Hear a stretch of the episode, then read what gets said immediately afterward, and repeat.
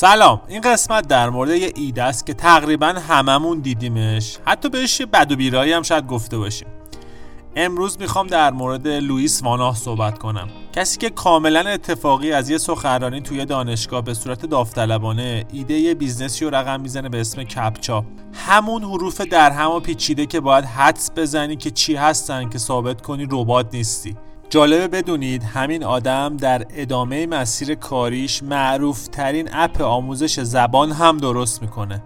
حالا با ما همراه باشید با قسمت هفتم از مجموعه پادکست های The Founders.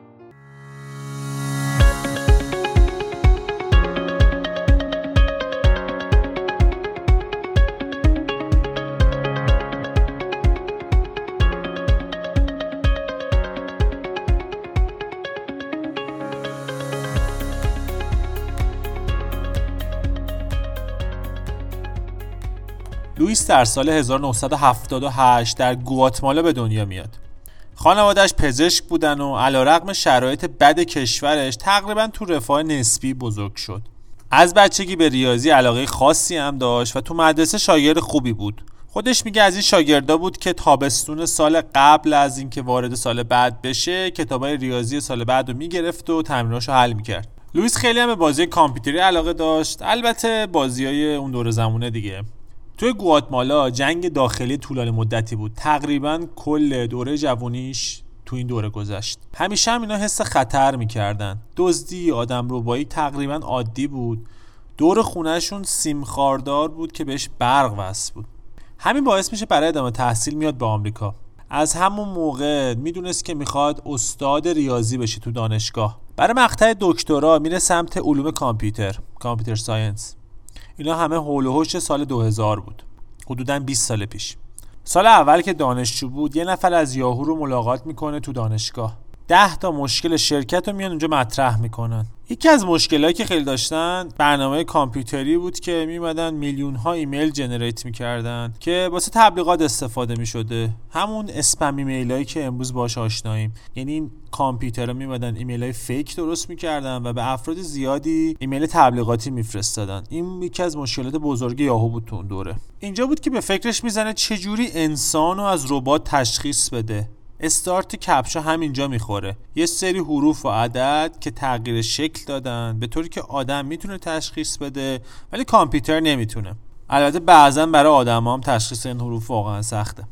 این شد که موضوع تحقیقاتی این دانشجو به صورت مستقل اصلا با یاهو هماهنگ نبود. کار کردن روی کپچا بود. کپچا جالبه بدونید مخفف یه جمله است. Completely automated public Turing test to tell computer and human apart.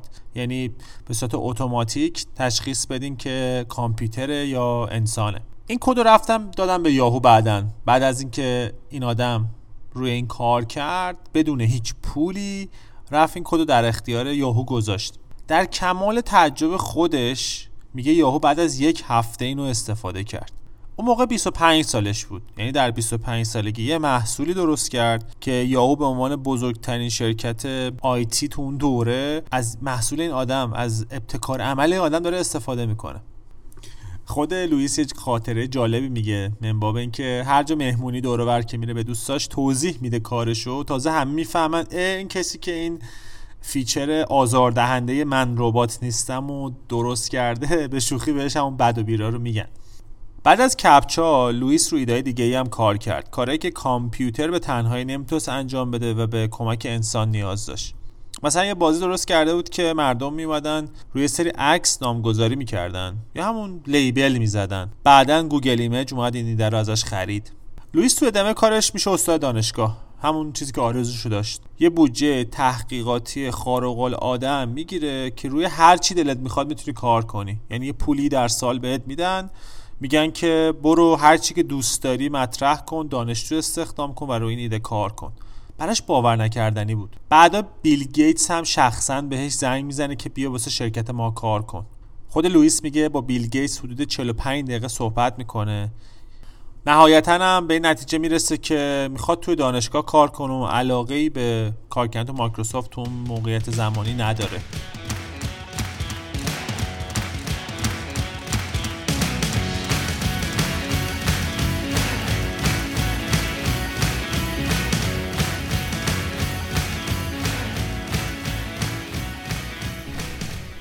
چند وقت بعد سر یکی کلاساش یه ایده‌ای به ذهنش می‌رسه. وارد کردن این حروف کپچا از هر نفر تقریبا ده ثانیه وقت می‌گرفت و وقتشون داشت یه جورایی هدر می‌رفت. چند میلیون نفرم در روز داشتن از این کپچا استفاده می‌کردن. حالا داشت فکر می‌کرد چی کار کنه که بتونه از این وقت مردم به درستی استفاده کنه. اینجا بودش که ایده دیجیتال کردن کتابا به ذهنش می‌رسه. چجوری از انسان در حالی که داره حروف کپچا رو تایپ می‌کنه استفاده بهینه تری بکنه. اون زمان گوگل تصمیم می‌گیره که همه کتابای دنیا رو دیجیتال کنه. یعنی از تمام صفحاتش اسکن بگیره و اینا رو آنلاین در اختیار public حالا در ازای پول یا بعضا مجانی قرار بده. کامپیوتر تو اون زمان نمی‌تونست. یه سری حروف حدس بزنه. اگه امروز شما یه اپ ساده روی گوشیتون بریزین از یه صفحه انگلیسی اسکن کنید تقریبا کل صفحه رو براتون به صورت دیجیتال نشون میده. یعنی اون عکسی که شما از یه کلمه انگلیسی مثلا بوک به اسم کتاب. شما عکس بگیرید کامپیوتر می‌تونه تشخیص بده اون چیه. ولی اون دوره زمونه همچین امکانی نبود. تقریبا سی درصد حروف و کامپیوتر می‌تونست حدس بزنه. حالا این اومدن چیکار کردن؟ اومدن به صورت نرم افزاری کل اون عکس‌ها رو کلمات رو جدا کردن کتاب در آوردن و گذاشتن جلو کاربر. همون کاربری که داره کپچا رو وارد می‌کنه. حتما همتون با این مواجه شدین.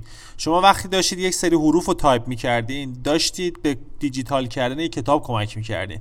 خب اینا رفتن سراغ سایت های بزرگ که کاربرای زیادی داشتن. این feature کپچا رو به صورت مجانی در اختیار اینا گذاشتن. فقط در ازاش خواستن که اون data یی که کاربر وارد می‌کنن و از اون سایت بگیرن. اولین سایت بزرگی هم که باش کار کردن جالبه بدونید فیسبوک بود. اینا حول و حوش سال 2006 فیسبوک تازه را افتاده بود و خیلی سریع داشت پیشرفت می‌کرد.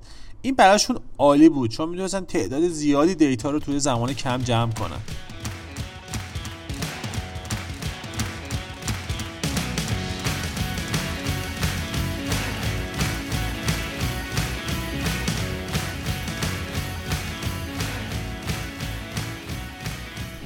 خب تا این موقع تمام این کاری که داشتن می‌کردن به صورت تحقیقاتی و بگم مجانی بود. برای علم داشتن کار می‌کردن. یه روز توی سمیناری داشته لوئیس توضیح می‌داده کاری که داره می‌کنه ریسرچی که داره انجام میده تو دانشگاه و مدیر وقت نیویورک تایمز تو اون سمینار حضور داشته.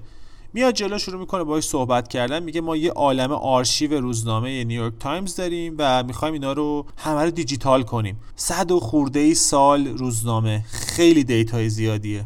خب راه ابتدایی دیجیتال کردن یه روزنامه چیه؟ استخدام تایپیست و روزنامه رو بدن بگن تایپ کن. این میشه در واقع دیجیتال کردن data های کاغذی. حالا لوئیس میاد چی کار می‌کنه؟ میاد این هزینه رو حساب می‌کنه و به مدیر مسئول پیشنهاد یک چهارم مبلغ میده. میگه من در ازای پیاده کردن هر سال آرشیو روزنامه‌تون 42 هزار دلار می‌گیرم. حساب کرده بود که حدودا 160 هزار دلار هزینه تایپیسته و ایشون می‌تونه با 25 درصد اون مبلغ تقریبا این کار انجام بده. حالا حساب کنید بالغ بر 100 سال آرشیو روزنامه رو بخوان اینا دیجیتال کنن. خیلی عدد بزرگی بود. یه قرارداد میلی چند میلیون دلاری بود برای لوئیس. اینا حول و حوش سال 2008 اینا برای امتحانی میان آرشیو یک سال نیویورک تایمز رو قرارداد میبندن که انجام بدن. گفتم با فیسبوک هم اینا اومده بودن. قرارداد بسته بودن که data رو از فیسبوک بگیرن. خودش میگه حدود یک هفته طول می‌کشید که یک سال data ی نیویورک تایمز رو اینا بتونن دیجیتال کنن.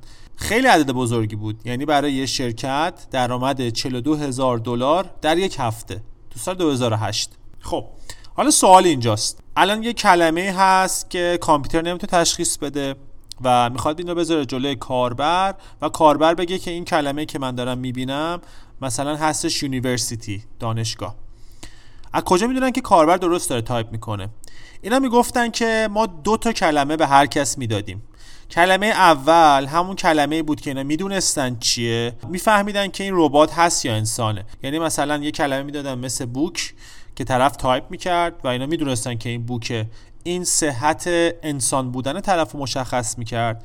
کلمه دوم کلمه بود که نمی‌دونستن. میذاشتن جلو طرف مثل university و طرف باید تایپ می‌کرد. حالا اینو می‌دادن به ده نفر و می‌گفتن اگر ده نفر به صورت مشابه بنویسن university با احتمال مثلا 99 ممیز 9 دهم درصد این کلمه درسته. مثل اینه که من مثلا توی کیف پولم 105 هزار تومن دارم. نمی‌دونم چقدر تو کیف پولم نقد دارم. میدم کیف پولم دست ده نفر میگم آقا بشمرید. اگه ده نفر بگن 105 هزار تومنه تقریبا باورش راحته که درست دارم میگن. تو کیف پول من 105 هزار تومنه. پس لوئیس داشت تقریبا هر هفته یه چک خیلی درشت و نقد می‌کرد. تقریبا 40 هزار دلار با یه الگوریتم کامپیوتری. خیلی سریع داشتن پولدار می‌شدن و البته یه شرکتی بود زیر مجموعه دانشگاه چون لوئیس هنوز قصد ترک محیط آکادمیکو نداشت. بعدا گوگل میاد این سیستم دیجیتال کردن کتابا رو می‌خره ازش و یه پول خوبی بابت این قضیه بهش میده. تو اون دوره بود که لوئیس تصمیم می‌گیره به صورت موقت بره برای گوگل کار کنه. که این کپچا رو بتونه تو گوگل به صورت درستی پیاده کنه. البته اون هنوز استاد بود و دانشجو هم داشت. لوئیس ولکن ماجرا نیست کار بعدی که جرقه می‌زنه تو ذهنش دولینگوه. اون و یه دانشجو PhD به اسم سیورن هکر بزرگترین اپ مجانی آموزش زبان رو راه انداختن. اون به عنوان یه مهاجر می‌دونست که مردم کشور خودش چقدر به زبان انگلیسی نیاز دارن. آیندهشون رو عوض می‌کرد پایه حقوقشون رو عوض می‌کرد. ولی خیلی هاشون پول کلاس رفتن و آموزش زبان رو نداشتن. تاکید لوئیس روی مجانی بودن این اپلیکیشن و ایده بود. حالا چه جوری؟ هر business ی باید یه منبع درآمد داشته باشه. حالا اینا اومدن از ایده مشابه کپچا استفاده کردن. چه جوری؟ یه آموزش اولیه به کاربر می‌دادن. که مثلا داره یه نفری که حالا فارسی زبونه داره انگلیسی یاد می‌گیره. بعد از اینکه آموزش اولیه دید میومدن از خبرگزاری CNN مثلا یه خبرگزاری انگلیسی زبون بهش یه متنی رو می‌دادن که آقا اینو بیا به فارسی یا مثلا اسپانیایی ترجمه کن زبون مادری خودش. خب CNN نیاز داشت که متناشو به زبونهای مختلف ترجمه کنه. چیکار باید بکنه؟ بعد مترجم استخدام کنه. ولی اینا داشتن از نیروی مجانی دانش آموزاشون استفاده می‌کردن برای اینکه این هزینه رو کم کنن. یعنی یه جورایی داشتن مجانی کار میکشیدن از کاربراشون و اینو میفروختن به اون شبکه خبری. حالا از کجا میفهمیدن که این ترجمه درسته؟ اینم باز یه راهکاری داشت. یه مقدار پیچیدتر از کپچا بود. میمدن این متن رو مثلا به ده نفر می‌دادن ده نفر ترجمه می‌کردن. بعد اینو می‌دادن به مثلا ده نفر دیگه و ده نفر این متن ترجمه شده رو میخوندن و سه گذاری می‌کردن که آیا درست ترجمه شده یا نه. یا مثلا میومدن یه پاراگراف و یه جمله رو می‌دادن به چند نفر می‌گفتن که کدوم یکی از عبارات زیر ترجمه بهتری از متن انگلیسی فلان است. این خودش به صورت کامپیوتری و با کمک انسان میومد یه متن انگلیسی رو به یه زبون غیر ترجمه می‌کرد.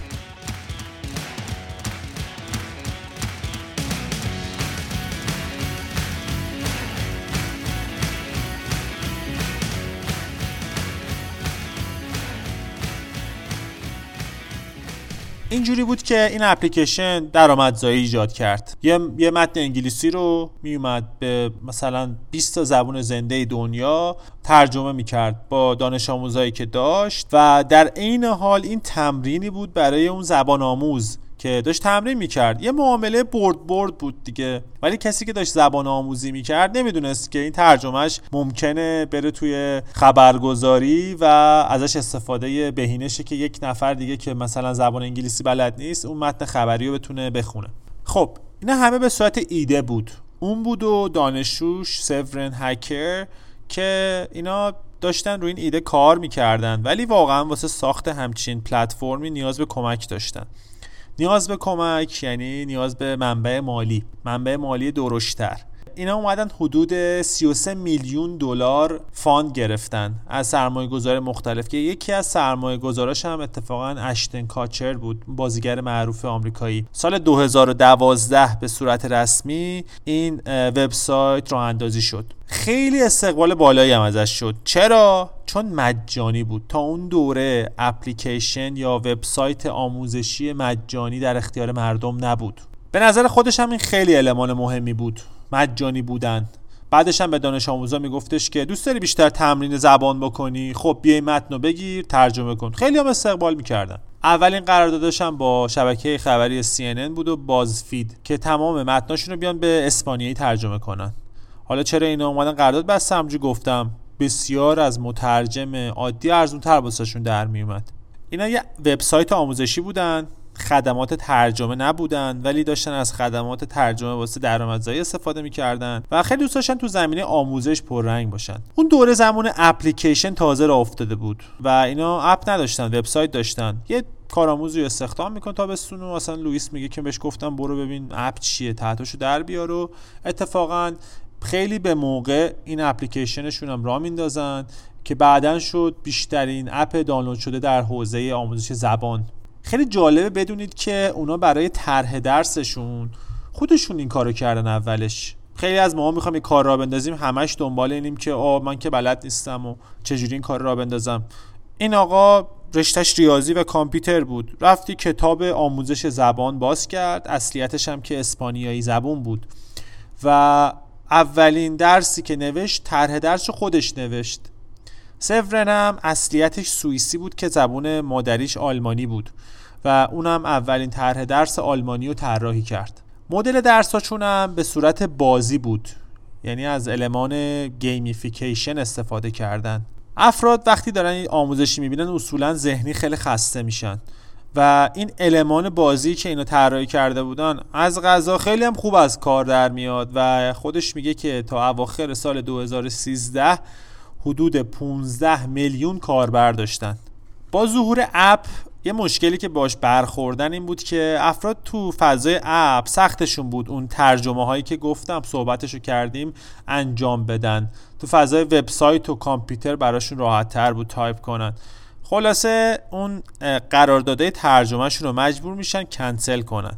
خب پول از کجا در میاد حالا؟ میرن سراغ سرمایه گذار اصرارم داشت که من از دانش آموزا نمی‌خوام پول بگیرم. این اپ با ویژن و با شعار مجانی بودن اومده بیرون. 100 میلیون دلار پول می‌گیره از سرمایه گذار مختلف که خرجشو در بیاره. هیچ ایده ای هم نداره که پول از کجا باید در بیاد. ترجمه که کنسل شده بود. سرمایه گذاره هم داشتن یه فشاری می آوردن که باید یه روش درآمدزایی بالاخره برای این اپ پیدا کنی. حالا شاید بعضا هم سوال کنن که این 100 میلیون دلار رو چیکار داشت واقعا؟ ببینید خودش داره این حرف رو می‌زنه که استخدام مدیر محصول developer یا برنامه نویس طراح برای اینکه یه محصول با کیفیت داشته باشن تو اون دوره تو آمریکا خیلی هزینه بره. یعنی شما داری با شرکت های بزرگ مثل اپل و آمازون و گوگل رقابت می‌کنی که اون کسی که داره میره اونجا 200 هزار دلار در سال می‌گیره بیاد شرکت شما کار کنه. و این هزینه بر بودن این اپلیکیشن بابت اون نیرو انسانی ماهر و قوی بود که باید استخدام می‌کرد. آقا اینا تبلیغات هم دوست نداشتن بذارن. می‌گفت محیط اپو خراب می‌کنه. بعضا هم با این روبرو بودید که اپلیکیشن که خیلی تبلیغ می‌ذارن یوزرها رو اذیت می‌کنه. بالاخره مجبور میشه واسه درآمدزایی تبلیغات بذاره. میگه آخر درس یه تبلیغات خیلی کوچیکی میذاشت که حتی کل صفحه هم نمی‌گرفت. همین سالی 10 میلیون دلار بهشون پول می‌داد. تو اون زمان شرکتشون حدود 60 نفر کارمند داشت. و این درآمد براشون تقریبا پول کارمنداشون رو در می آورد بعدش یه سیستم گذاشتن که ماهی 9 ممیز 99 دلار از افراد می‌گرفت که این advertising و این تبلیغات رو نبینن. این خودش یه درآمد اضافه بود که خیلی حاضر بودن پول بدن در ماه 10 دلار تقریبا که فقط این تبلیغات رو نبینن و آزارشون نده. اواخر سال 2018 حدود 40 میلیون کاربر فعال داشتن که 3 درصد اونا پول می‌دادن که فقط تبلیغات رو نبینن. خیلی عدد بزرگیه. لوئیس میگه که این اپلیکیشن دولینگو قرار نیستش که شما رو یه زبان آموز حرفه‌ای بکنه. fluent به صورت native انگلیسی یا زبانهای مختلف صحبت کنید. میگه برعکس تبلیغاتی که می‌کنن. آقا ده روزه شما مسلط به زبان انگلیسی بشید که خیلی ما این تبلیغات رو دیدیم. این اپ ادعا می‌کنه که شما برای آموزش زبان چند سال باید نیرو بذارید. ولی من شما رو از صفر تا یه حد متوسطی میرسونم که هدفش هم اینه برای استخدام تو شرکت های خارجی شما حد لول زبانتون یه حد متوسط رو به بالاه. خب به صورت پروفشنال بتونید با افراد ارتباط برقرار کنید. این اپ میگه تو اون بازه زمانی که خودش تعریف کرده شما رو به این حد میرسونه که برای استخدام تو کشور خارجی برای کار کردن آمادتون می‌کنه. آموزش دولینگو به صورت بازی طراحی شده. یه محیطیه که خسته کننده نباشه و با استفاده از ابزارهای هوش مصنوعی کاربر رو درگیر می‌کنه اینگیج می‌کنه. سعی می‌کنه آموزش زبان رو اینجوری نباشه که مثلا دو روز آموزش بده بره تا یه ماه دیگه. شعارش اینه که آموزش درست وقتی افراد یاد می‌گیرن که به صورت مستمر باشه یعنی شدش روزی شما نیم ساعت هر چیزی رو تمرین کنید بهتر اینکه هفته مثلا پنج ساعت تو یک روز بخواید متمرکز تمرین کنید. لوئیس خودش میگه که اکثر رقباشون تبدیل شدن به شرکت marketing. بعد یه مدت پولی که در میارن تو زمینه آموزش و فقط خرج marketing می‌کنن که مشتری بیشتر بگیرن. ولی اینا میگن ما پولی که در میاریم و خرج محصول بهتر می‌کنیم و همین باعث شده که اینا بشن نفر اول تو حوزه آموزش زبان. تا دسامبر 2019 ارزش شرکت اونا حدود 1.5 میلیارد دلاره. درآمد روزانهشون قبل از دوران کرونا روزانه 400 هزار دلاره. که الان حدود 50 درصد افزایش پیدا کرده حدود 600 هزار دلار در روزه. اتفاقات کرونا و قرنطینه باعث شده که خیلی از افراد چون تو خونه نشستن از اپلیکیشن آنلاین آموزش بیشتر استفاده کنن. خودش میگه که تو چین ترافیکش تقریبا دو برابر شده. خیلی عدد بزرگیه. و میگه چی بهتر از این که تو ایام قرنطینه افراد وقتشون رو صرف یادگیری زبان دیگه بکنن.